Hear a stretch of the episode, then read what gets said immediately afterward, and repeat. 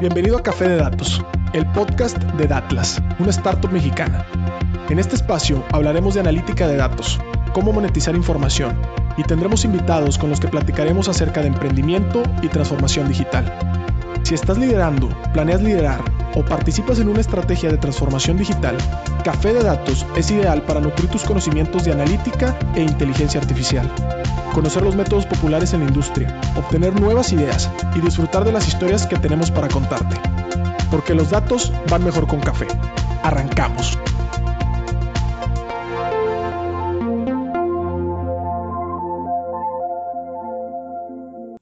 En el 2016, el Instituto Nacional Electoral de México denunció la filtración de datos de más de 83 millones de mexicanos a Amazon. Esto quiere decir que las credenciales del elector con las que un mexicano podía votar estaban libres en el mercado. ¿Qué tal? Bienvenidos a otro episodio de Café de Datos. Mi nombre es Pedro Vallejo. Y aquí César Salinas, como siempre. Traemos el día de hoy un episodio irreverente, un episodio rápido. Si les gusta, nos dirán si podemos grabar más. Ustedes, la audiencia, nos da permiso. Pero el nombre del capítulo se llama No te hagas güey, los políticos así usan la analítica. Es correcto. En este capítulo vamos a estar hablando justamente de cómo nuestros amados políticos usan la analítica, de qué maneras pueden hacer estrategias, de qué maneras la han hecho y algunos casos ahí interesantes como el que Pedro les acaba de introducir. Así es que no se despegue. Muy bien, y solo para poner en contexto, esto lo hacemos a, voz personal, es decir, todos estos comentarios son, no representan la opinión de ninguna empresa, de Atlas, Café, Datos, etcétera, es opinión personal, pero nos da morbo y creo que a mucha gente le puede interesar cómo los políticos, sobre todo en fechas electorales, pudieran estar usando los datos. ¿Por qué? Porque creemos que la gente debería saberlo y como conocemos del tema lo queremos compartir. Entonces, empezando, vamos a presentarte algunos casos. El primero, este caso del INE no es de ciencia ficción. De hecho, yo estaba leyendo la nota de Animal Político.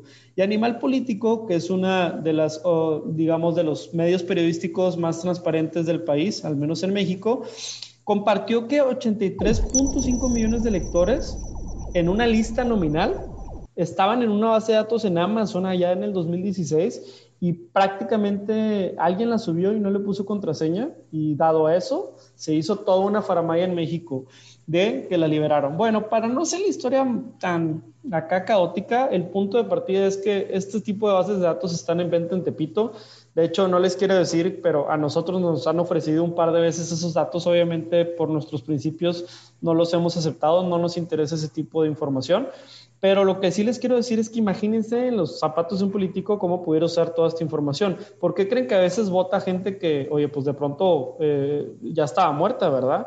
Etcétera. O vota gente que ya se cambió de residencia, pero como quiera está en una lista nominal. Bueno, pues gracias a este tipo de información, ¿no? Sí, y también de, pronto, digo, para la gente que, que, no lo sabe, como lo acaba de decir Pedro, también de pronto llega gente, sobre todo en estas épocas, pidiendo ese tipo de información. A ver, no es un normal, no es un estándar que esa información esté suelta, no debería de haber estado suelta en su momento. Entonces, también por ahí para, para ser muy precavidos y también nosotros como, como usuarios de la información, porque al final del día pues tienen la información tuya y la mía, ¿no? Hay que eh, aprender a exigir ese tipo de cuidados porque ya lo hemos hablado muchas veces, no nada más tiene que ver con la ética de, de la gente que utilizamos esa información, sino también de una concientización de la gente que, que, que ponemos esa información a disposición de, de instituciones que pues deben de tener propiamente estándares, ¿no? Como una contraseña, por lo menos, para cuidar ese tipo de información, ¿no? Ahora, no es el único caso, ¿no? Hay algunos otros casos, algunas otras aplicaciones de analítica que estamos platicando, pero este fue uno de los casos más sonados que, que pues, obviamente lo traemos a la mesa por esta eh, época que apenas va a empezar también electoral, ¿no? Ahora, hay otro caso muy puntual de cómo utilizan justamente los políticos eh, toda esta analítica de datos para cuestiones electorales y uno de los más sonados que también de pronto por ahí tuvimos un, blog hace un par de años y, creo que también lo hemos hablado en algunos otros capítulos de opinión, etcétera, es el tema de lo que sucedió con Cambios Analítica, ¿no? Un poquito de contexto para quien no se acuerda, Cambios Analítica fue precisamente como que esta eh, empresa de análisis de datos que, que, fue muy sonada por allá del 2017 cuando la campaña de Trump y todo, porque eh, justamente lo que sucedió es que a través de Facebook, utilizando la red social de Facebook, ¿no? Empezaron a minar información de usuarios. ¿Para qué? Pues para justamente empezar a crear perfiles y todo y generar esta eh, operación de influencia, ¿no? Ahora, ¿cómo lo hicieron sin, sin entrar así a mucho tema técnico ni nada? Pero ¿cómo hicieron eh, o cómo obtuvieron esta información? Pues justamente sacaron en Facebook un quiz, ¿no? creo que todo el mundo por ahí que, que, utiliza redes sociales ha visto que de pronto sacan ahí el, oye, ¿cuál es tu signo zodiacal? ¿O a quién te pareces? O el de la, de, pon tu cara y te transformamos en niño, etcétera. Bueno, justamente lo que hizo Cambridge Analytica fue sacar un quiz, ¿no? Y a través de ese quiz, ¿no? Minaba la información de los usuarios que tomaban el quiz, ¿no? Y al mismo tiempo también explotaba eh, la información de los amigos de ese usuario, ¿no? Es decir, si yo, César, de pronto tomaba el quiz ahí en, Facebook en su momento, pues tomaban mi información y no nada mi información, sino de los 50, 100 amigos o la gente que tenga más amigos, ¿no? Por ahí en Facebook. Entonces, ¿qué sucedía? Pues de pronto tuvieron eh, acceso, ¿no? Si lo vamos exponenciando, a un montón de, la información precisamente de, población americana. Y lo que hicieron fue segmentar, ¿no? A través de toda esa información que obtuvieron de mi perfil y de todos mis amigos y empezar a targetear muy eh, o, o a, a, dispararle, ¿no? Contenido muy específico o hipersegmentado que le llaman a gente eh, pues identificando obviamente, oye, esta persona no vive en tal lugar o es afín a este tipo de intereses políticos, porque incluso muchas redes sociales y también eh, Facebook no es la excepción, nos, nos pide esa información o nosotros le damos ese tipo de información, ¿no? Entonces lo que empezó a suceder es, oye, pues yo ya identifiqué este nicho, yo ya sé que este nicho eh, le interesan tales o cuales iniciativas y entonces empezaron a disparar, eh, pues desde la parte visual, desde la parte audiovisual, desde la parte eh, mercadológica, mensajes, videos y campañas muy hipersegmentadas que pues bueno, fue todo un escándalo no solo por el hecho de que tomaron esa información de una manera que pues explotaba ciertas anomalías por ahí que había en tanto en las políticas como en el tema técnico de ahí de, de Facebook, sino que también pues obviamente se da uno de, las, de los resultados que a lo mejor mucha gente no, no esperaba, ¿no? Ahora también eh, importante, ¿cómo nos dimos cuenta de esto? ¿Cómo lo sabemos el día de hoy? Pues justamente, eh, igual que Pedro comentaba lo de las cines, pues nos dimos cuenta porque justamente fue el periódico The Guardian en este caso, ¿no?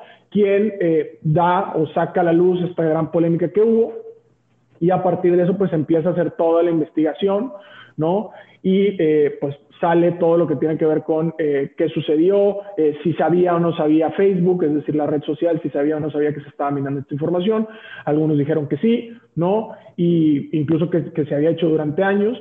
Entonces, este tipo de cosas son las que justamente los políticos, digo, ahorita estamos hablando a lo mejor de un caso aislado que sucedió en Estados Unidos con Facebook y todo, pero esta es una de las maneras en las que los políticos también en México, ¿no?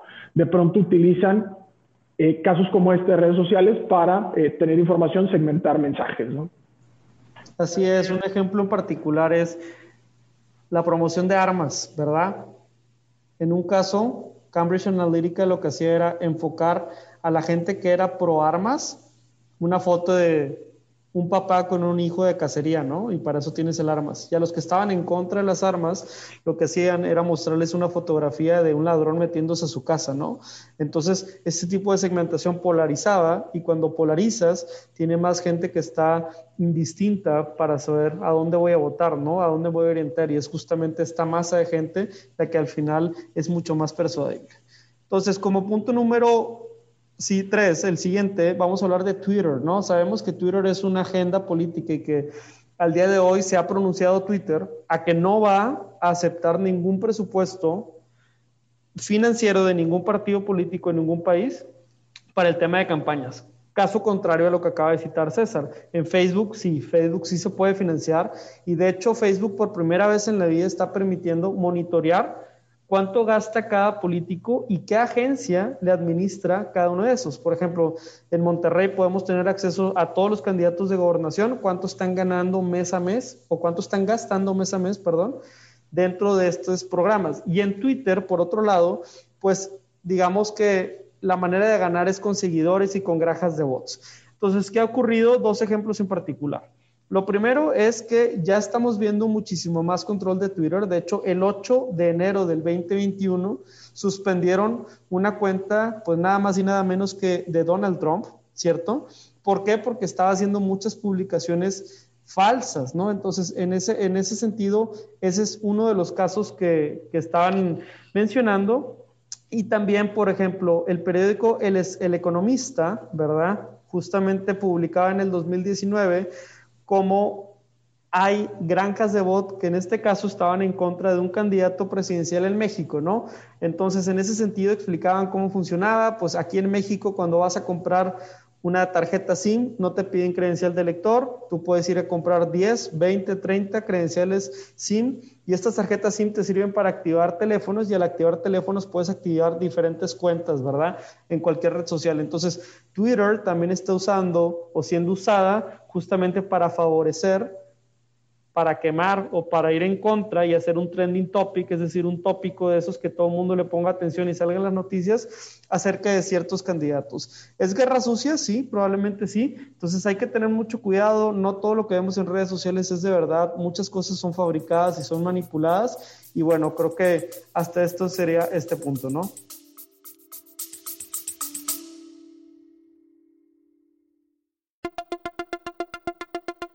Te quiero invitar a que conozcas el nuevo programa de aprendizaje 15 técnicas introductorias de analítica de datos.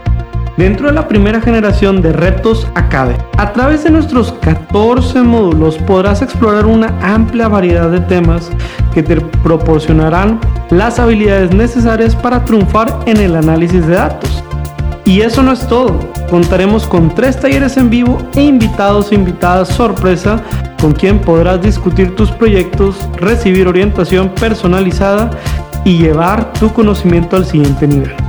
Y si para cuando estás escuchando esta promoción ya venció, recuerda que siempre podrás encontrar contenido de aprendizaje en www.datlasacademy.com.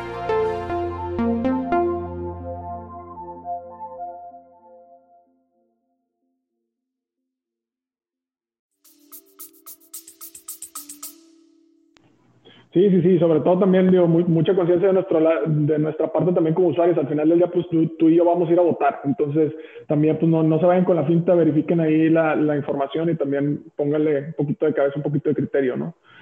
Ahora, hay otro caso bien interesante que a nosotros justo nos, nos apasiona y vamos a hablar de él eh, en este cuarto, cuarto caso, que es la parte de los mapas, ¿no? Esta parte de la georreferencia de los datos que tanto hemos hablado en, en, muchos capítulos y que justamente a nosotros nos apasiona es nuestro, eh, pues ahora sí que pan de cada día, los mapas. ¿Cómo utiliza un político mapas, por ejemplo, ¿no? para sus estrategias? Pues justamente yo me voy a remontar un poquito aquí a, hace ya más de 10, 15 años, que recuerdo que justamente... Eh, haber estado como, como parte ahí de, alguna actividad que, que, estaba haciendo con mi papá y llegar de pronto a una casa en donde estaba el, el comité de campaña de, de, un político, ¿no? Que iba por ahí para una diputación local. Y llegamos y estaban justamente unos mapas impresos, ¿no? Gigantescos, bueno, gigantescos para mí en aquel entonces que estaba más chiquito, ¿no? Gigantescos y de pronto estaban subrayados con diferentes colores eh, en marcadores. O había una eh, sección en amarillo, una sección en rojo y una en verde. Ahora, ¿qué, qué, significaban este, este tipo de cosas? Pues justamente lo que estaban haciendo dentro de, de, lo que ahora sé que se llama un war room o un cuarto de guerra, estaban haciendo justamente la estrategia, identificando cuáles eran las zonas que, número uno, tenían más densidad poblacional en el sentido de gente que votantes, ¿no? ¿Para qué? Para identificar y decir, oye, ante un presupuesto limitado, ¿no? Como era en aquel entonces, ya teniendo un poquito más de contexto y platicando con mi padre años después, en un contexto de presupuestos limitados, ¿hacia dónde tengo que disparar? Pues hacia donde pudiera tener mayores probabilidades de impacto. Entonces identifico las zonas donde haya más eh, gente votante. Y luego los colores empezaban a representar cosas que tenían que ver más con el perfil, ¿no? Oye, a lo mejor esta colonia o gente que vive en esta colonia tiene estas condiciones, ¿no? Gente que vive en esta zona o en esta eh, región tiene estas otras condiciones y entonces empezaban a generar ahí mismo estrategias que tenían que ver no solamente con la parte, como veíamos ahorita, a lo mejor de comunicación, sino ya incluso a nivel de calle, con eventos. Oye, a lo mejor a estas colonias tengo que mandar a alguien a que esté justamente ahí saludando de mano en mano, etcétera, etcétera, versus a esta otra zona en donde yo enviaba y hacía simplemente un pues ahora sí que un evento, ¿no? Ahí en el parque o en, o en alguna plaza ahí municipal y todo el rollo, y convocaba a, la gente y tenía suficiente quórum, ¿no? Estas son algunas de las cosas que, que, por lo menos a mí me tocó ver que, que, se hacían con mapas. Obviamente yo les estoy hablando de cuando era chico y los mapas eran así como que físicamente. Hoy en día, pues obviamente ya tenemos mapas digitales, ya hay bastantes más cosas, ¿no? Y a nosotros mismos también nos ha tocado que, que nos piden por ahí este, toda esta parte de, de utilizar las plataformas que tenemos para, ¿no? Digitalmente también empezar a hacer este tipo de estrategias o este tipo de seguimientos, ¿no?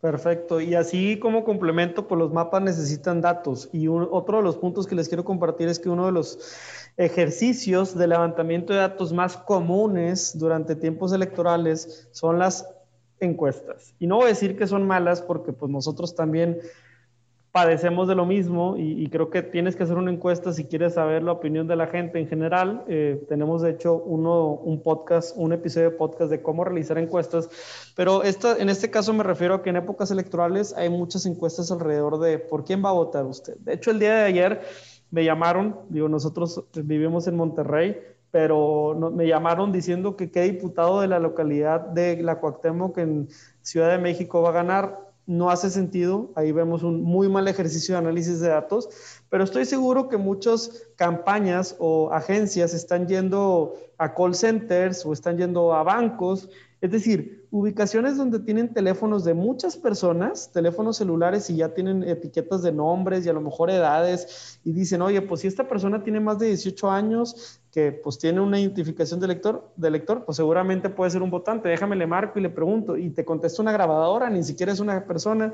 pero detrás de esa grabadora se está escribiendo una base de datos con las encuestas y tienen una medición diaria, ¿no? Entonces todos los días digamos que esta agencia compromete 100 o 300 encuestas y cada mañana, cada lunes o cada día en la mañana de 8 a 9, pues ya están los candidatos ahí revisando dónde sí, dónde no, para planear dónde pueden hacer sus campañas de corto plazo. Entonces, esto que les trae abundancia de información y hay que tener mucho cuidado porque estas encuestas no siempre están muy bien hechas. Por ejemplo, la de ayer, que ni siquiera yo podía aplicar, ¿verdad? Pues para empezar estaba mal muestreada, porque yo soy de Monterrey y me estaban preguntando a alguien de Ciudad de México por el cual yo no puedo votar. Segundo, dentro de las opciones que me daban, dos de las tres opciones era la misma candidata. Entonces, eh, pues bueno, en ese sentido, si yo votaba por la primera o por la segunda, era la misma persona, nada más que me estaban diciendo que era diferente partido. Entonces ahí ya también está mal, ¿no? Y número tres, finalmente, eh, si tú si tú contestas, es muy probable que te vayan a dar un seguimiento después, ¿no? Para ver si tu postura ha cambiado después, antes o después. Por ejemplo, si algún candidato tiene algún escándalo, ¿verdad? O si le encuentran después del debate, cómo te fue y cómo sientes que cambió tu percepción del voto, pues es muy común, ¿no? Entonces, en ese sentido, también es otra manera de usar datos y analítica para campañas. Sí, justamente esta parte también de, de, las encuestas que ahorita estamos recibiendo con más, este, pues ahora sí que con más eh, intensidad, caray, pero tienen problemas de fondo muy, muy importantes, ¿no? Ahora, hay, hay otra parte también, eh, otra aplicación muy interesante que es, eh, y, que tiene que ver un poquito, la voy a casar un poquito con esta parte que, que hablábamos de, de, de pronto eventos, ¿no? Oye, identificar eventos, ¿no? O, o identificar sabemos que, de pronto los, los, este, los candidatos políticos y todo se, se, muestran mucho ante la gente, ¿no? En eventos, de pronto asisten a, a, a lugares, etcétera, pero también detrás de, de, la agenda, por así decirlo, de cada uno de esos eventos existe analítica, ¿no? Existe análisis de datos para establecer o para entender, ¿no? Oye, si va a haber un partido de, Tigres, por ejemplo, ¿no? Volviendo a los ejemplos a, lo mejor regiomontanos, pero si va a haber un partido de fútbol, o si va a haber un espectáculo de no sé qué, o si va a, haber eh, un concierto, o si va a haber eh, algún otro evento social y todo, de pronto también se analiza a nivel del evento, ¿no? El tipo de personas que van a ir, de qué se trata el evento, ¿no? A quién va dirigido, también obviamente la parte de, la afluencia, es decir, si el evento tiene suficiente quórum o no, ¿no? Para saber o para entender y discriminar de pronto y formar una agenda en donde esa persona o ese candidato se muestre ante el público en un evento que le traiga el suficiente arrastre y que también haga sentido con la gente a la que va él dirigido, ¿no? A convencer obviamente o a obtener su voto. No por nada, de pronto ves, ¿no? O, veíamos en su momento, este, gobernadores o, candidatos a gobernador que, oye, pues, eh, ¿qué les parece? Y de pronto aparecía en el juego ahí de, Tigres en la semifinal, ¿no? Saludos sin mencionar nombres, pero, o cosas que, que, de pronto se empezaban a, a sumergir ¿no? En eventos que tenían que ver con esta parte de la concentración social, ¿no? A lo mejor deportivos yo estoy hablando de unos, entretenimiento puede ser otros, ¿no? También hemos visto algunos candidatos que de pronto se lanzan a conciertos o a festivales de música, ¿no? Pero tiene que ver justamente con esta parte de análisis de entender muy bien, no nada más la cantidad de mercado que se concentra, sino también el perfil del mercado que se concentra ahí. ¿Para qué? Para hacer su propia agenda, para asistir a esos eventos e impactar ese mercado.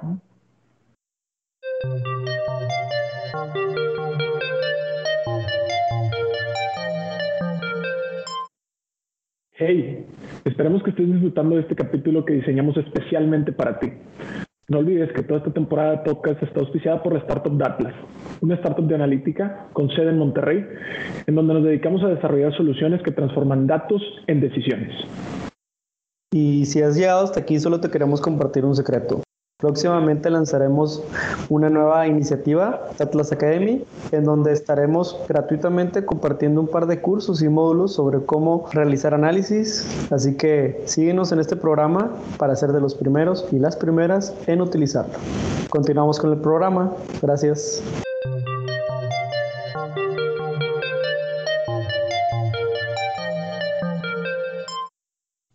Así es, y bueno, replanteando un poquito, recapitulando, traemos ocho casos, nos falta uno, pero voy a repasar un poco para que no se nos pierdan. Estamos, hemos hablado del caso de las cines, de hecho abrimos con el, hecho, eh, el caso de las cines liberadas o las credenciales de lectores liberadas en México el caso de redes sociales de Cambridge Analytica que mencionó César, el caso también de Twitter en, cuestión de cómo las granjas de bots pueden jugar a favor o en contra, el caso de los mapas que pueden ser usados para el tema de dónde regionalizar, ¿verdad? O dónde generar polígonos de influencia para candidatos políticos. También el caso de análisis de datos para careo, detectando las mejores ubicaciones, estadios, qué partidos y donde hay más posibilidad de impacto. También el monitorear presupuestos de marketing, ¿no? Platicamos un poco que ya Facebook no permite esa transparencia y también saber quién administra el marketing a algún candidato o alguna candidata. Y en las encuestas electorales también hablamos de ellas. Entonces, ya por último, el día de las votaciones. Imagínense que en esta ocasión en México va a ser la votación más grande de la historia, es decir, va a hay más puestos disputados que nunca antes en la historia, entonces, pues ahorita todos los partidos ahora sí están chambeando. Y no que esté a favor o en contra, es decir, hay políticos muy talentosos y muy talentosos, también a veces son necesarios, es decir, son necesarios en ciertos cuestionamientos, pero eh, estamos hablando muy francamente de cómo pensamos que pueden hacer un uso negativo de la analítica y ojalá esto no queme la profesión. Pero el día de las, de las candidaturas electorales, pues digamos que tienen gente que está recabando información de cómo va cada casilla electoral. Y esta gente que está recabando información, pues se supone que va y revisa eh, que todo se ejerza y que todo sucede de manera correcta, pero sin duda alguna está reportando, ¿verdad? A un centro, a un guarrón, como ahorita lo mencionó César, o a un centro de trabajo, en donde se está recolectando información de qué posiciones se está obteniendo en cada casilla. Y en el momento en el que una casilla que es estratégica no se logra capturar, ¿verdad? O no se captura con la objetividad o con la posición que ellos desean, pues bueno, eh, en el peor de los casos van y tratan de hacer borlotes, tratan de, pues literal, eh, anular la casilla o tratar de meter por ahí con algunas malas prácticas otro tipo de votos. Entonces, este es otro caso negativo del uso de analítica. También incluso, digo, eh, abonando un poquito a lo que decía Pedro, digo, supongo que a nosotros que, que, ya, bueno, por lo menos a mí ya me tocaron un par de lecciones, eh, ves a esta gente que, que, cuando sales te pregunta, ¿no? Y, digo, te preguntan como de, de, buena onda, ¿no? Y hasta yo he respondido ahí un par de veces, pero justamente es esta gente que está monitoreando eso que dice Pedro. Y también en el, en el tema del, del, War Room, como decía ahorita, también ellos van identificando, eh, digo, conectándolo un poquito con lo que decíamos de los mapas y todo, y, y, y, van ellos palomeando, ¿no? O tachando en ese sentido, oye, a lo mejor esta casilla era clave para mí, ¿no? Eh, ganarla, o, o, era clave y cómo voy. Oye, voy ganando, voy perdiendo, este, y a partir de eso generan desde estrategias bien simples que a mí me tocó también eh, vivirlas y también en su momento ver que, que se ejercían, que era que una líder de una manzana o de una colonia o lo que sea iba y sacaba a los vecinos que no habían votado, literal. Oye, ven a votar y ven a votar por ya sabes quién, ¿no? Desde esa parte hasta como dice Pedro, nos ha tocado y también me ha tocado a mí vivirlo, el tema de robo de urnas, se cayó el sistema, se fue la luz, eh, los votos que hay en, las, en, las, urnas no coinciden con el acta final que cuelgan ahí en las casillas, digo, en el caso del proceso electoral mexicano, ¿no? No sé si todos sean iguales, pero ese es otro caso también muy importante de monitoreo ya en el día. O sea, estamos hablando de que esto ya es el día de la elección, ¿no? Estando ahí desde las 7 de las 8 de la mañana que empieza hasta las 7, 8 que, que, que termina. Ese también es otro caso importante. Ahora, en este sentido también, como usuarios al final del día, nada más estar muy atentos, saber qué es lo que estamos haciendo, etcétera, y tampoco extrañarnos, ¿no? De que ese tipo de cosas sean así como que esporádicas o sean de pronto eh, azares del destino, etcétera, etcétera, ¿no? Hay, bastante análisis detrás de eso y son muchas veces premeditados o son acciones literalmente deliberadas. Muy bien, pues sería todo por nuestra parte. Ahora ya sabes que cuando alguien saque ventaja de votantes que no existen, de pronto en redes sociales veas algunos anuncios perturbadores o el día de las elecciones ves como algunas casillas estratégicas, entre comillas, pues están siendo atacadas, sabes que hay un poco de analítica y hay un poco de datos atrás. Poco, mucho estratégico, muy o poco sofisticado, pues yo creo que ya depende de cada nivel y de cada partido. Pero esto es todo por hoy. Muchísimas gracias. Este es el capítulo de Café de Datos. Muchísimas gracias. Que estén muy bien. Ánimo. Nos vemos la próxima. Hasta aquí el podcast de hoy. Gracias por escucharnos. Puedes seguir disfrutando de tu café y aprendiendo analítica de datos en nuestro blog con más de 180 columnas acerca de analítica, emprendimiento y transformación digital. Visita blogdatlas.wordpress.com y disfruta del contenido. Finalmente, no olvides suscribirte a Café de Datos, el podcast de la startup Datlas. Hasta la próxima.